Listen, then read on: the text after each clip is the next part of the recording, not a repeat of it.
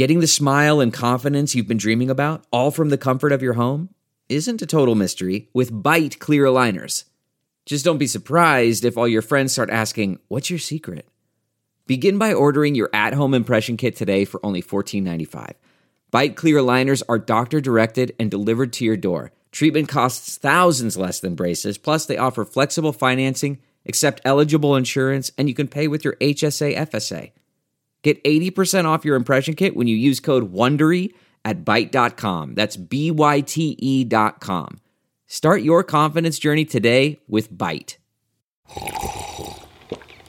That's not just the sound of that first sip of Morning Joe. It's the sound of someone shopping for a car on Carvana from the comfort of home. That's a good blend. It's time to take it easy, like answering some easy questions to get pre-qualified for a car in minutes. Talk about starting the morning right. Just like customizing your terms so your car fits your budget. Mm-mm-mm. Visit Carvana.com or download the app to experience car shopping the way it should be convenient, comfortable. Ah.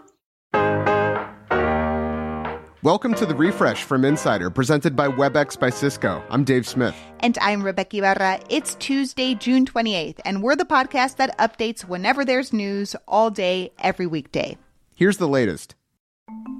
Cassidy Hutchinson, the senior aide to former Chief of Staff Mark Meadows, gave bombshell testimony today to the House January 6 committee about what she saw in the White House on and leading up to that day. Hutchinson had a front row seat to much of what took place, and she painted a picture of President Trump's inner circle knowing violence was possible. She also described Trump's actions that day, which in several cases seemed to encourage the rioters' violence. Early in her testimony, Hutchinson described a discussion she had with Trump lawyer Rudy Giuliani on January 2nd. He said that January 6th would include a march on the Capitol and asked if she was excited. She then relayed the conversation to her boss, Mark Meadows. I remember leaning against the doorway and saying, I had an interesting conversation with Rudy, Mark. Sounds like we're going to go to the Capitol. He didn't look up from his phone and said something to the effect of, there's a lot going on, Cass, but I don't know. Things might get real, real bad on January 6th. Hutchinson testified that during Trump's rally on January 6, the Secret Service spotted numerous people carrying weapons, including AR 15s, and wearing body armor. They remained outside the metal detectors, also known as magnetometers or mags, that would have allowed them to get close to Trump. She said Trump was furious about this because he wanted a bigger crowd. And he said, You know, I, I don't effing care that they have weapons. They're not here to hurt me. Take the effing mags away. Let my people in. They can march to the Capitol from here. Let the people in. Take the effing mags away.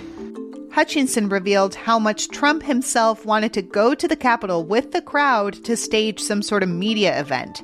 She discussed the idea with Pat Cipollone, the White House counsel, whom she said was extremely alarmed. And Mr. Cipollone said something to the effect of, please make sure we don't go up to the Capitol, Cassidy. Keep in touch with me. We're going to get charged with every crime imaginable if we make that movement happen. Hutchinson relayed a conversation she had with White House Chief of Operations Tony Ornato shortly after the president returned to the White House following his January 6 speech. Ornato relayed what happened in Trump's limousine when he left the rally. Trump wanted to make a surprise appearance in the House chamber while Congress was counting the electoral votes.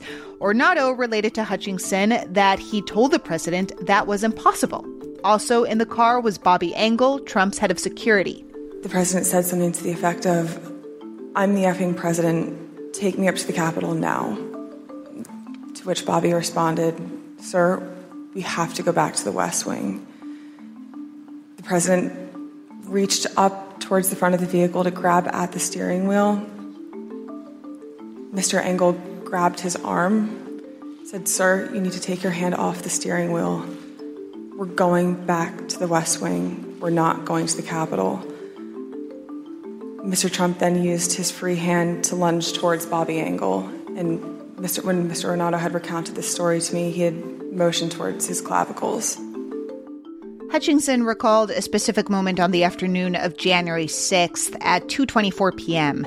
Even though the White House knew rioters were chanting hang Mike Pence, Trump chose that moment to tweet out an attack on Pence for refusing not to certify Joe Biden's victory. Here's Liz Cheney. Ms. Hutchinson, what was your reaction when you saw this tweet? I remember feeling frustrated, disappointed, and really, it, it felt personal. I, it was really sad. As an American, I was disgusted. It was unpatriotic. It was un American. We were watching the Capitol building get defaced over a lie. After nearly 100 minutes of remarkable revelations, Committee Vice Chair Liz Cheney dropped a couple more. She had Hutchinson confirm that both Rudy Giuliani and Mark Meadows both sought pardons for their roles in the January 6th attack. Then Cheney issued a broad warning against witness tampering by sharing this message an unnamed witness received, presumably from someone close to Trump, before testifying. Quote, what they said to me is as long as I continue to be a team player, you know I'll continue to stay in good graces in Trump world. Committee Chair Bennie Thompson then closed the hearing with a call to members of Trump's inner circle who have resisted testifying so far. If you've heard this testimony today and suddenly you remember things you couldn't previously recall, or you discovered some courage you had hidden away somewhere, our doors remain open. Today and every day, we're updating the refresh from Insider as news happens, so check back whenever you want to know the latest. Coming up, if you've been wondering why Elon Musk is lashing out lately, just look under the hood at Tesla. The changing world of hybrid work offers new possibilities. WebEx enables them with an open platform and many integrated partners like Calendly, Gong, and HubSpot. Powerful partnerships power hybrid work. Visit apphub.webex.com. WebEx, working for everyone a federal judge has sentenced Ghislaine Maxwell to 20 years in prison for recruiting and grooming women as young as 14 in a sex trafficking ring she ran with Jeffrey Epstein. Prior to the judge's ruling, eight survivors either spoke or had statements read aloud. The prosecution had asked for between 30 and 55 years. The defense asked for four to five years, saying Maxwell should not be forced to serve a sentence that would more rightly have gone to Epstein if he had and died awaiting trial. Plan B, the emergency contraception pill, is in such high demand that pharmacy chains are limiting how much you can buy. CVS, Walmart, and Rite Aid all have short supplies of the so called morning after pill and have placed caps on purchases. That's according to the Wall Street Journal. The run on emergency contraception comes as some fear restrictions on birth control will follow state abortion bans. A former guard at a Nazi concentration camp has been sentenced to five years in prison. Mind you, the man is already 101 years old. The prosecutor's office did not release the man's name, according to Germany's privacy laws, but he lives in Berlin, and prosecutors say he aided and abetted the murder of over 3,500 people during the Holocaust. Hey, look who's getting vaxxed now. You were super duper today, getting your COVID vaccine, Elmo. There was a little pinch, but it was okay. Elmo is getting vaccinated just as kids under five are finally eligible to get the vaccine. Elmo's dad also says he talked through the choice with Elmo's pediatrician. I learned that Elmo getting vaccinated is the best way to keep himself, our friends, neighbors, and everyone else healthy and enjoying the things they love. As always, thank you, Sesame Street.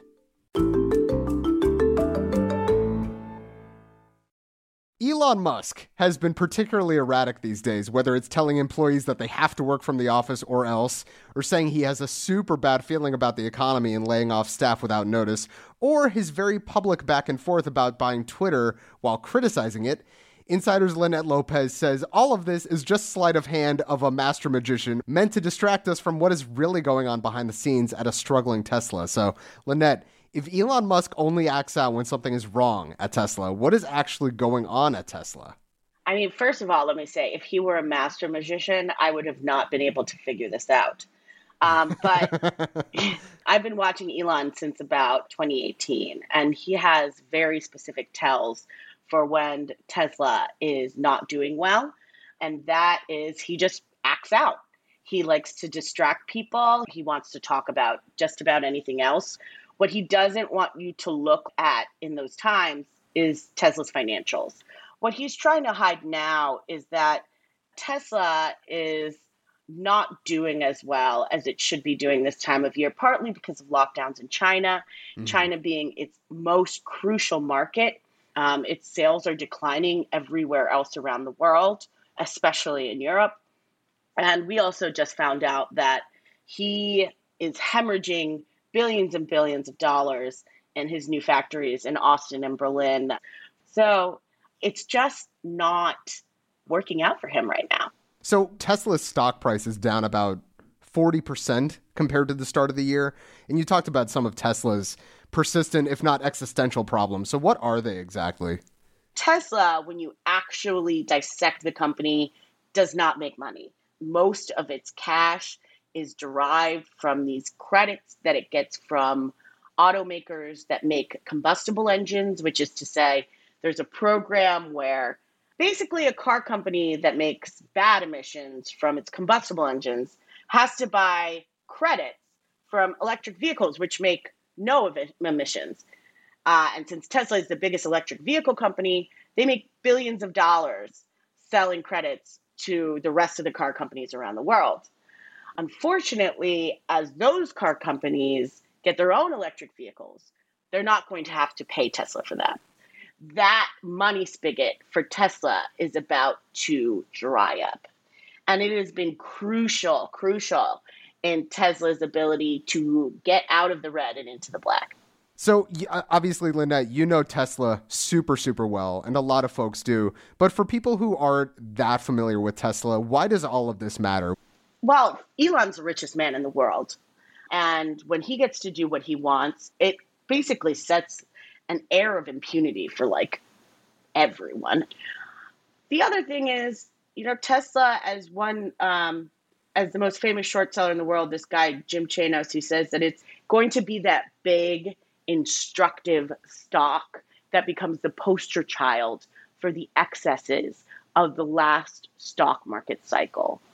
So, speaking of, what do you think the future of Tesla actually is? Is Tesla just going to become the ward on Elon Musk's back? You know, Elon derives so much of his wealth from Tesla. I don't think it's going to be the wart on his back.